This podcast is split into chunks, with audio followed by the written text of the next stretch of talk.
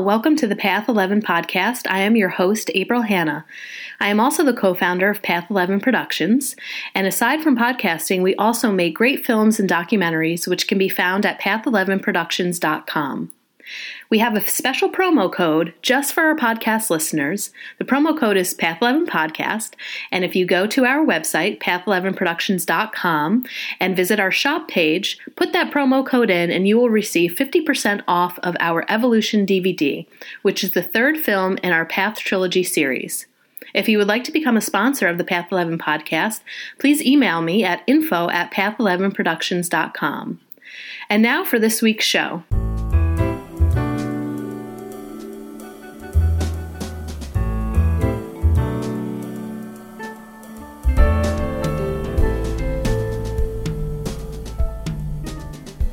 Today I am joined with Greg Marcus. PhD is an innovator Musar maven and the creator of American Musar, a 21st century spiritual practice for an authentic and meaningful life. He is a graduate of the Musar Institute's Facilitator Training Program and has been practicing and teaching for five years.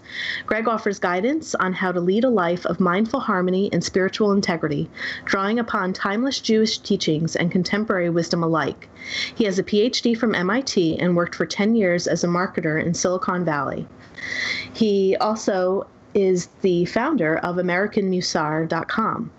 And his latest book is the one that we're going to be speaking about today The Spiritual Practice of Good Actions Finding Balance Through the Soul's Traits of Musar, has been praised by rabbis, secular Jews, and people of all faiths for its inclusive and empowering introduction to this ancient wisdom. Welcome, Greg. Thank you, April. I'm delighted to be here. Yeah, I'm really excited. Uh, when I was reading your book, I learned a lot, you know, about uh, Musar, and I had no idea in the beginning of the book. I'm like, what is he talking about? And then you later went on to describe it. So um, it's been a great teaching for me and what I found, and actually think that I'm probably going to be taking some of what you teach in the book into my mental health practice with some of my clients because I think that uh, there's some great teachings in the book as well. So um, I'd like you to begin in letting our listeners know how your life changed about 10 years ago. Right. Well, about 10 years ago, at the time, I was uh, a complete workaholic. You know, today I'm a, happy to say I'm a recovering workaholic, but I was um, working about 90 hours a week. And I thought I had like the ideal life, this great job, you know, great family. And I loved the job so much that I put so much of my into, myself into it. I, I ended up working 90 hours a week. And that changed when I became the scapegoat for a product launch that went bad. Um, I was publicly humiliated by the president of the company. Uh, the next week, I went to a, a trade show and spent all day like tap dancing and telling customers how we were going to have everything fixed and everything was going to be taken care of. And then that night, my grandmother died. And I was so wrapped up in the work that I almost skipped her, almost skipped her funeral, which would have been uh, a horrible mistake. So it was in this state of mind that um, I went into Yom Kippur the following week, which is uh, the holiest day of the year in Ju- Judaism. And like many Jews, I don't go to work. I go to services all day. I don't eat or drink anything for 24 hours.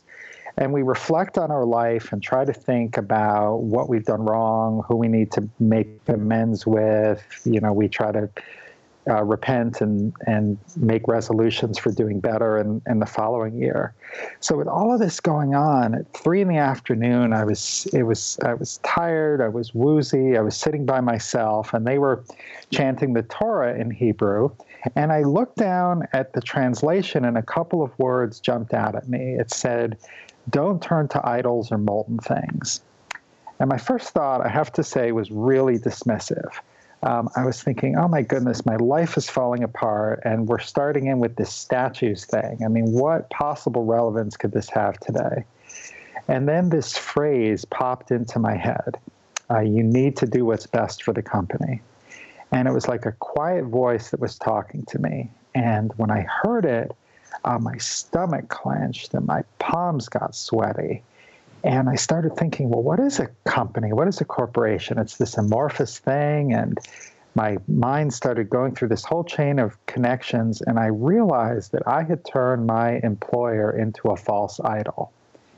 And because doing what's best for the company, that's like one of these rationalization phrases that we used for canceling projects or asking people to work weekends. And doing what's best for the company isn't doing what's best.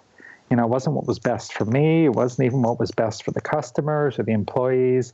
And I decided that day I was going to realign myself with my values, with the values that I've been raised with, and I was going to start putting people first, putting my health first, putting my um, you know family first.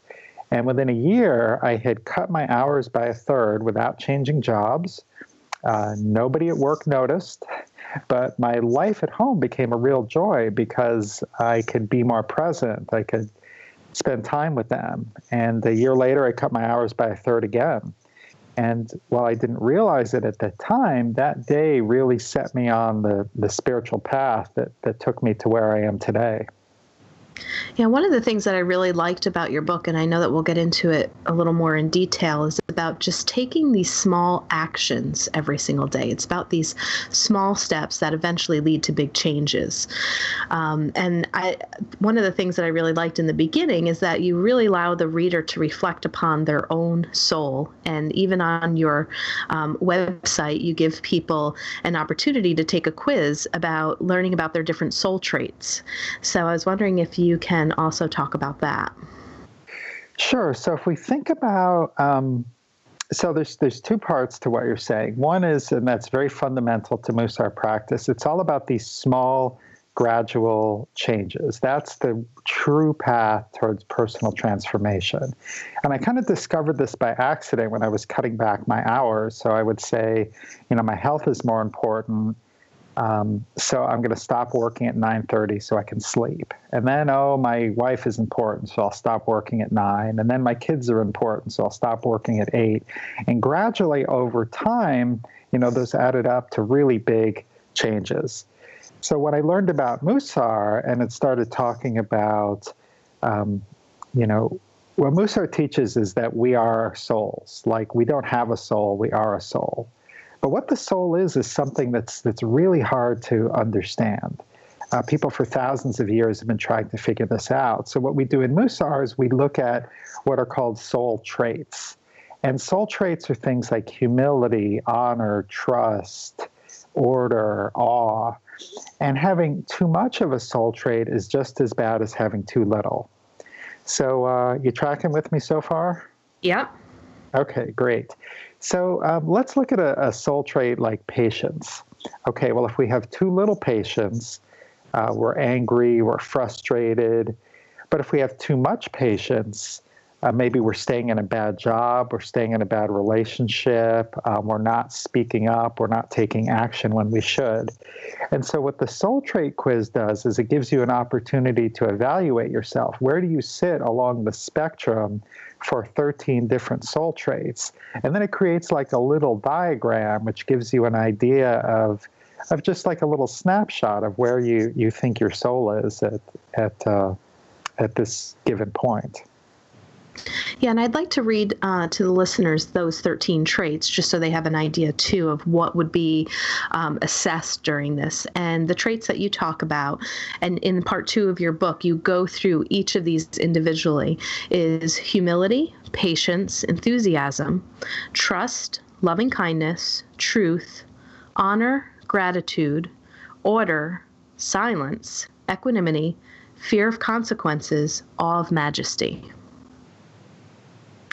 So, and the other thing that you had made mention is that many times when we are doing a self assessment for ourselves, we often rate ourselves a little bit higher than maybe our friends or family would, looking in on us would say. And you gave an example of um, somebody in the book about patience, where they were rating themselves as being very patient, showed their wife. It might have even been you that you were giving an example of, and they were like, What are you talking about? You're not that patient yeah, as humans, we are, are notoriously bad at, at self assessment.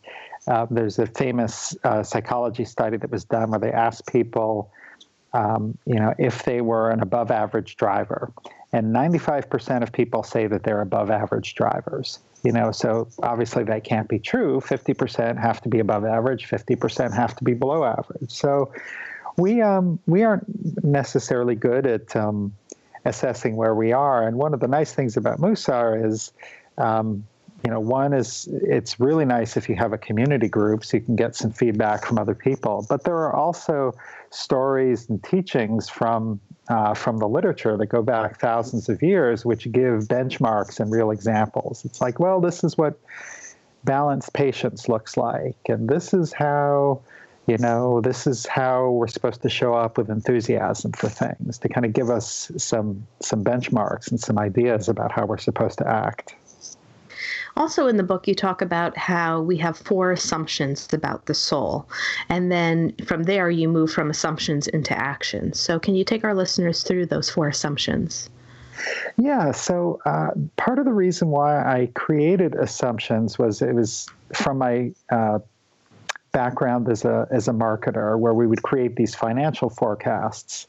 And the forecasts would only hold true it, you know if these assumptions were true. So you know if it was a, uh, like if i'm running a store it might be okay 100 people come in an hour and each person spends on average $10 so uh, i'll make $1000 an hour. So um, and you know, Judaism is a religion with lots and lots of teachings. You know, they go back thousands of years. And most people, whether you're Jewish or you're not Jewish, don't have a, a, detailed education on that. So rather than have to learn that whole backstory, I created assumptions. And maybe you agree with them, maybe you don't, but if you assume that they're true and just see where that takes you, it allows you to show up in the practice. So, what these four assumptions are are one, we all have a divine spark, but it's occluded by our baggage. Two, we have free will, but it's not always accessible. Third is we are driven by a conflict between the good inclination and the evil inclination. And four is um, we all have the same soul traits, but we have different amounts of each. And that's part of the soul evaluation that you provide the readers and what you have on your website is you know trying to find that balance looking at the soul traits that you do have maybe where the strengths are in certain and then obviously trying to come back into that balance. Yeah that's right. I mean it gives like a very nice visual snapshot and what you get is like a little spider diagram where you get these little spikes. And then in the middle there's this this dotted line. There's like a circle right in the middle, and that's sort of what represents our our divine spark. So if your point for patience is way above the circle, then that says, okay, well maybe I'm I'm too patient. And if your point for truth is way below the circle, then maybe it's okay. I'm not I'm not truthful enough. Yeah, and I really loved um, when you were writing about the divine spark and reading that. It reminded me a lot of what I've read in the teachings of A Course in Miracles. And they basically say the same thing, just different verbiage. But, you know, they talk about shining the light, you know, shining the light from within. And that when you become that light and you're shining your light on your darkness, that the darkness doesn't have the ability to hide. And you kind of use the word spark and baggage. So, can you talk to people about what is that divine spark that truly is in all of us? That ultimately, I think somewhere along the line during our life path, we're all trying to find that spark, ignite it, grow it within ourselves so we can become more authentic to who we are.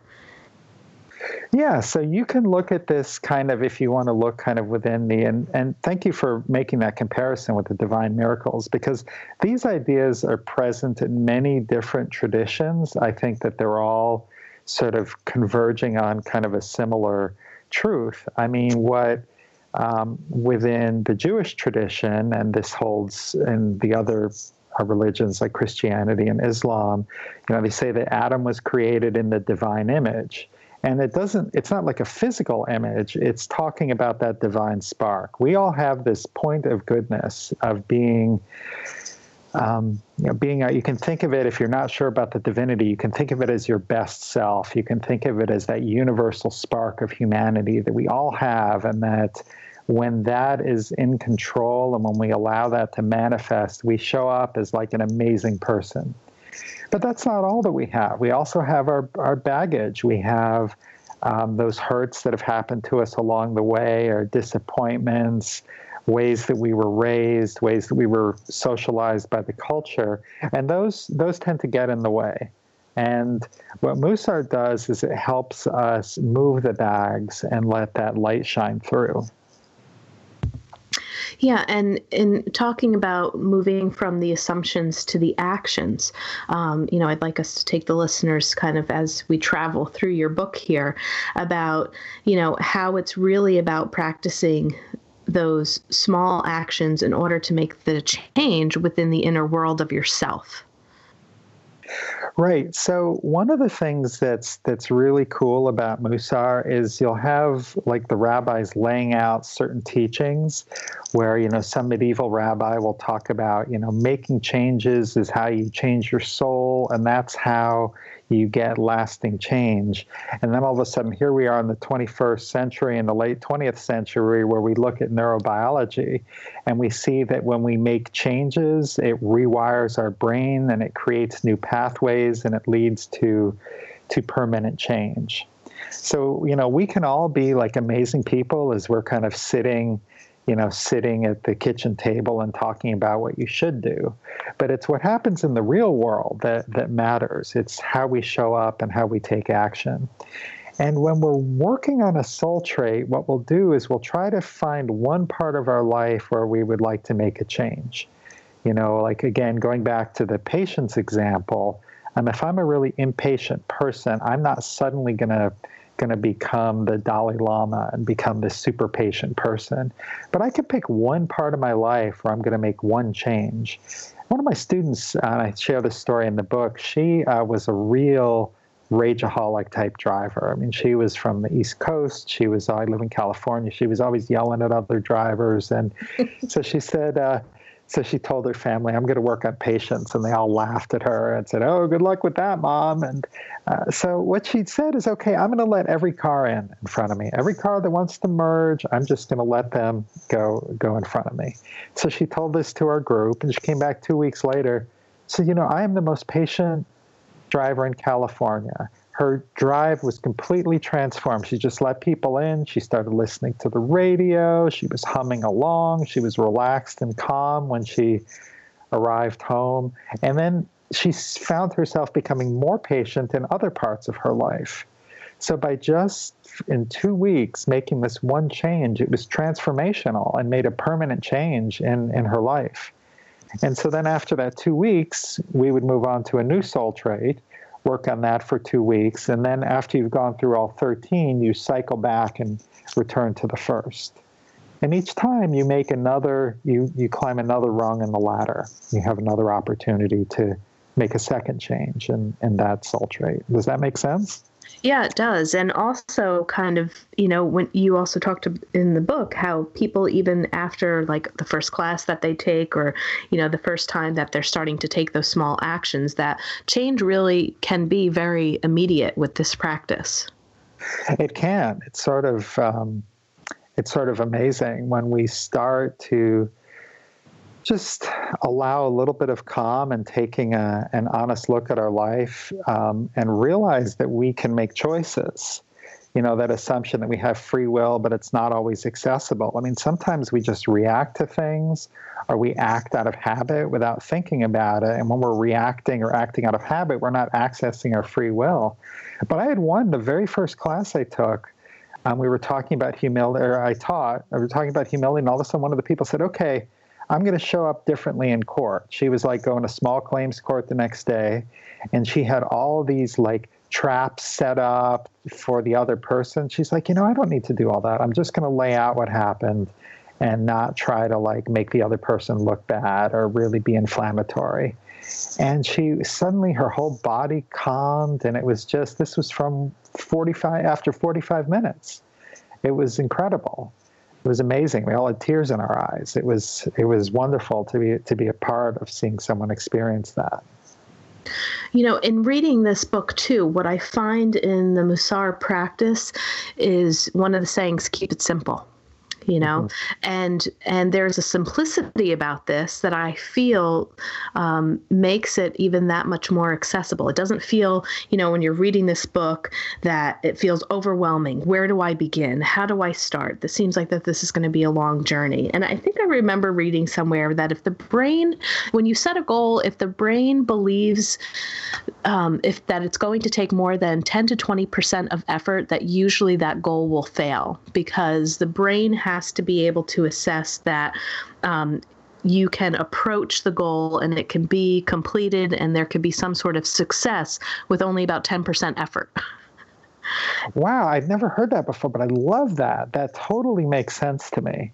You know, yeah. I say, like people who I'm coaching or I'm working with, or um, I'll say, you know, you want to reach but not stretch. You know, it's like I used to like take yoga classes and I'd be like, okay, the more agony I inflict on myself, the better. And now it's like, no, that's not what we want to do. I, body doesn't like agony. The mind doesn't like agony.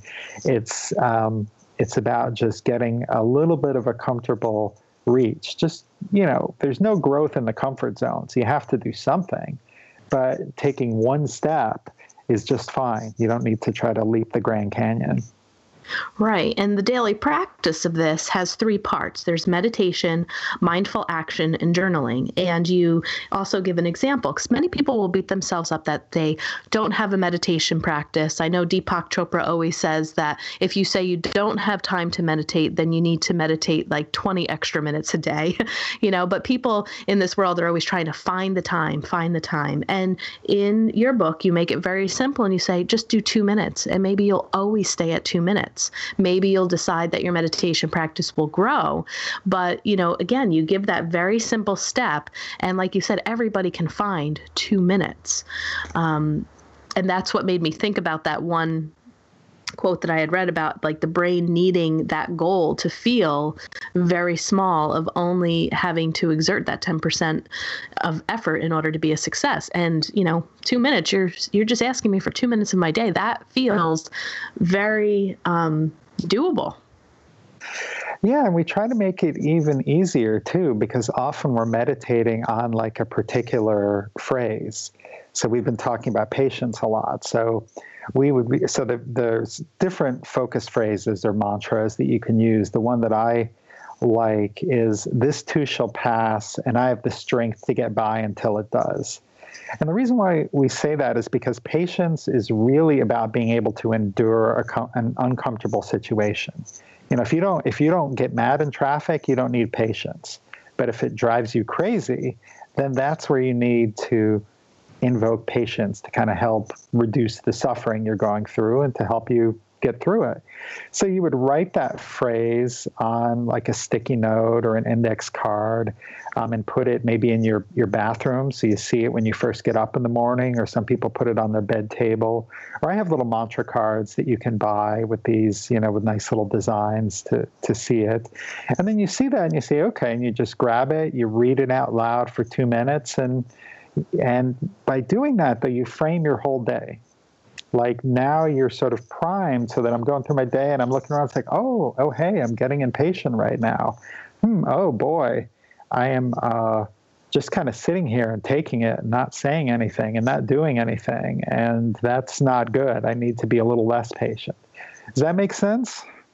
Yeah, it does make sense. And I was kind of wondering if you wouldn't mind maybe bringing us through what the daily practice would look like for uh, the trait of silence, because I, I feel like we live in a very loud world. Yeah. and yeah. and how to be silent is um, I think, a challenge with all of the stimulation that we have now. So, if you were to use silence as an example, um, and I can kind of scroll through the book here. I have it on PDF, but um, I know that in the part two of the book, you know, for our listeners, in going through, Greg goes through all of these 13 traits and does give you an example of a mantra that you can use and examples of how to journal. So, uh, Greg, I don't know if you have the mantra for silence memorized, but if you do, I'd like you to take us through what silence would look like through somebody's day if they're working on that trait. Right. So if I remember correctly, I believe the mantra I use is nothing is better than silence. Is that correct? If you give me a couple of minutes, I might be able to get there. Oh, okay. Well, let's assume it's nothing is better than silence. That's okay. one of the that's one of the uh, mantras. That's a really good one, and um, silence is really um, and and that's a great a great thing to pick because it covers two things. It covers when to speak and not to speak. And it also has to do with internal silence. And so many of us, we get so overstimulated or stressful jobs or family situations or dating situations or whatever it might be. And then our mind is racing all the time. So silence is internal silence, and it's also when to speak and not to speak. You know, the, uh, uh, the world, you know, the, the Torah, the Bible teaches that the world was created through speech. And when we speak, we are assisting the divine in that ongoing act of creation. So when you speak up or when you don't has an incredible impact on impact on the world. So I would start on the day um, with this two minutes of chanting or reading or speaking the, the mantra. Um, so I might say, Nothing is better than silence. Nothing is better than silence. Nothing is better than silence. Nothing is better than silence. Or I might create a little tune. Nothing is better than silence. But anyway, you know, I kind of do my thing. And then as I go through the day, I would think about okay, well, what is an area where um, I want to uh, bring more silence? And one of my um, students, what she decided to do was she was going to leave the radio off in the car and she described, um, after doing this for a few days, she noticed it was a really sunny day. And so she was driving on the neighborhood streets and she rolled down the windows. And suddenly she could hear, you know, like birds singing. And she could just hear the wind. And she could hear the leaves blowing around. And she just felt, you know, this, this calm and this peace because she chose to just unplug from. Um, from the radio uh, while she was driving. And we do these practices for two weeks at a time so that if a practice is a little bit uncomfortable, we know that we don't need to, to continue it. But by sticking with it, it really gives the soul an opportunity to adjust. And then at, at night, what, what we do is then we write about it in our journal. So you would say, Oh, I, um, I decided to turn off the radio, and as I was listening, I heard the wind, and that was really cool. Or, um, you know, I decided to speak out a little bit in a meeting. Usually I'm silent and just sit there ruminating on all the things. And I, I asked the question. I decided to, to speak. Or um, might share something that you didn't do so well. It's like, oh, you know, someone started going on and on, and I just interrupted them and spoke over them, and I should have stayed silent and been more polite. So that's kind of what a, a day of Musar practice would look like. And then the journaling aspect. So when people practice it during their day, um, what would be the journaling component at night? So at night, you would you would write down like how the soul trait came up. So how was silence um, challenged for me during uh, during the day? Or what opportunities that I have for silence? And you would write about that. And it could just be a couple of sentences, it might be paragraphs. And journaling is hard for a lot of people. Um, some people are natural journalers, others weren't. I was not a journaler until I started Musar, and it took me a little while to to get going. Uh, but it really helps. It really helps kind of cement and seal in and and notice and witness the the changes that are taking place and the, the challenges that remain. And you also mentioned that Musar is about moving beyond your comfort zone. So, when we're speaking about silence, what would you recommend for those introverts who are like, ooh, this one's going to be an easy one for me? I can be very silent, both internally and, you know, in my external world, but you actually would push people who maybe do practice more of silence to speak out. So, can you talk about that? Yeah, so that goes back to this idea that having too much of a soul trait uh, can be just as bad as having too little.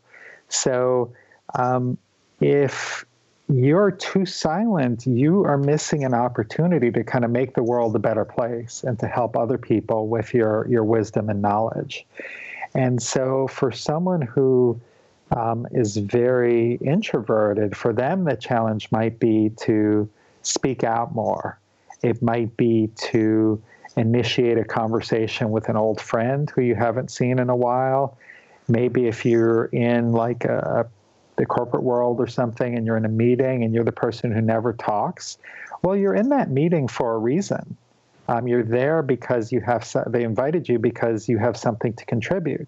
So for you, the challenge might be to ask one question.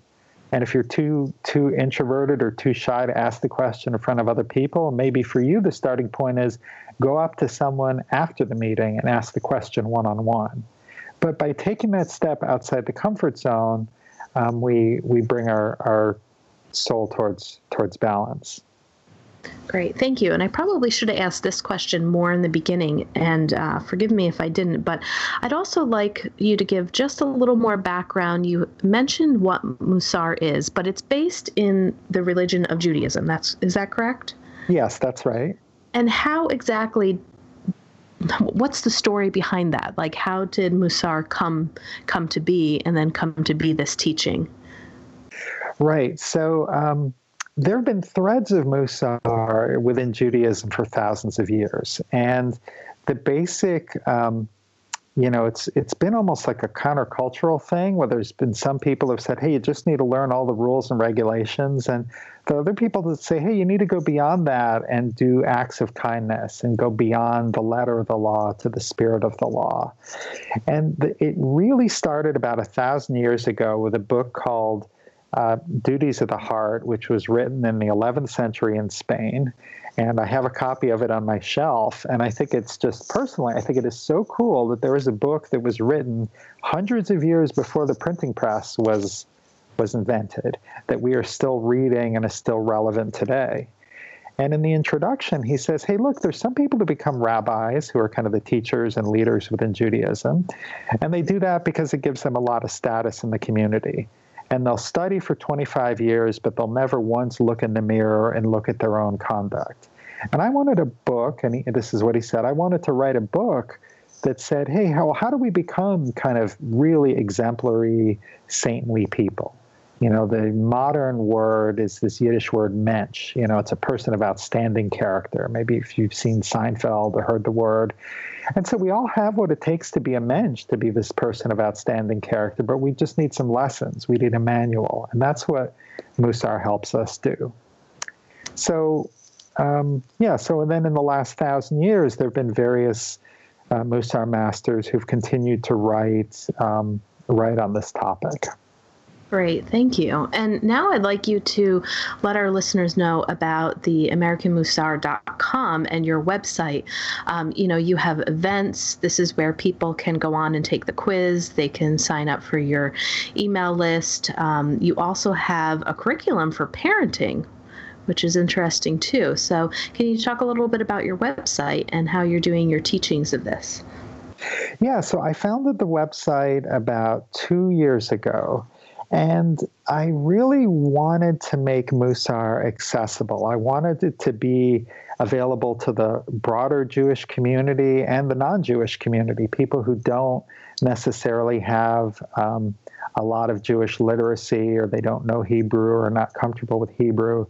And so my. Um, my focus was to really take these teachings and to present like what might be a, an old teaching like side by side with a modern example so that it's something that people can relate and implement in their own lives. So I have a blog, I have uh, the quiz, which, which is a really nice entry to kind of get to know about your own spiritual journey. Um, there are uh, mantra cards that people can get. There are book recommendations. And um, about a year ago, I turned my Musar practice towards parenting because I had two teenage daughters, and you know they can be a little challenging at times. Wonderful girls, but you know I was kind of pulling my hair out, and so I said, "Okay, I need some help. I need to, I need a little help here." So the only way, the best way for me to do that was by creating some materials and creating a class for this um, because that's how this book came from. It started with a class, and then after three years of the class, I wrote the book. So I said, well, let me see if I could do the same thing for parenting. And then with the curriculum, what I did is I took the class that I'd been teaching, which was picking out the most parent relevant parts of the book. And then I wrote some notes so that anyone with just a couple of hours of training could start leading a, a Musar group um, for parents. Great. Well, thank you so much. This was uh, really informative. I really like the simplicity of it. Like I said, it just makes it uh, just feel that you could really like you said, just kind of stretch, reach, take all this information in, and it's those small little actions for people to take and to be mindful of. I think every time, you know, the mindfulness aspect of what we do on a daily basis always seems to be very transformative for me. You know, when people, if people buy certain, you know, books that's like a 40 day course, and, you know, you usually have teachers like yourself that are giving people a mantra to carry throughout your day, your day really does change. It's very transformative when you are more mindful as you go about your day? It really makes a difference. I was reading um, uh, a book and they were talking about doing the dishes, and I hate doing the dishes. And I said, well, just take your full attention to it and notice the warm water, and they, you know, can kind of become much more a much more pleasant activity. And it's like, oh wow, these dishes are clean now, and it can. transform what's you know really mundane you know, could be like an act of drudgery or it could be something which is kind of cool and interesting. Yeah, I also think that this would be a great book um, for a book club, you know, for a group of people to get together. I, I, mean, my mind as being a teacher, it goes to a 13 week course, you know, that could be taught. And, you know, each week you have the group or a book club just working on the first trait, then going to the second week, working on the second trait, you know, maybe, um, you know, obviously, like you said, once you cycle through the 13, you start from the beginning again, because I can also see where people, you know, might be a little hard on themselves if they've they've worked on you know the humility the patience the enthusiasm um, then maybe they get to the trust and then they realize in that day that they're trusting but they're a little less patient you know? It's like oh darn you know? I'm working on trust but i really wasn't patient in the moment. So I, I really see how you know if you're cycling through these 13 traits and building upon and building upon them and going back that you know it makes sense how it would begin to balance out a little bit more for people if you're practicing it thoroughly yeah, no, that's a great example, and that's um, something. A lot of the times there is crossover and things like that, and also by cycling through, we kind of get away from that bias. You know, with a person who said, "I'm really patient." Well, no, actually, you're not really patient, and if you just pick and chose which ones you were going to work on, maybe you'd skip one that was really, really important to you. And sometimes you think, I'm really bad at something, and then you start to practice it and you realize you're actually really good at it. Right. And, the, you know, so by going through all of them, you learn so much. You learn so much about yourself, and you learn just new wrinkles on things that that um, you know. Rabbi Eli Lopian said that Musar is teaching the heart what the head already understands. So a lot of these concepts are really new, but how we actually do that, like everybody knows, oh, I should be generous, but how do you become generous? That's a totally different story. Doesn't doesn't do any good to beat yourself up and say, God, I really got to be more generous and giving. You know, it doesn't work. But yeah, it's bringing these traits more into your being. Like you said, there's one thing to know them, but it's another thing to be them. Yes. Yes, exactly. Well, thank you so much, Greg, for a wonderful interview. And let our listeners know uh, the easiest way to get a hold of this book. Right. So, uh, probably the easiest way to get the book is just to go to uh, Amazon.com and search for The Spiritual Practice of Good Actions or Greg Marcus. And um, you'll find the book and order it. But you can also get it in many bookstores, uh, many libraries uh, uh, also carry it. Great. And we'll be sure to put those links in our show notes. Well, thanks for spending uh, this time with us, Greg. And uh, much luck to all that you're doing, and thank you so much for enlightening us today. You're very welcome, April. It was a, uh, it was a lot of fun to be here. If you want more information about our films, visit our website, path11productions.com, to purchase DVDs or to rent and stream each film. You can also find our trilogy of films on iTunes, Amazon Prime, and Gaia.com. You can still use our smartphone app for both Android and iPhones. Just search for Path 11 in the Google Play App Store, or if on an iPhone, look for Path 11 in the iOS App Store. Catch you next time.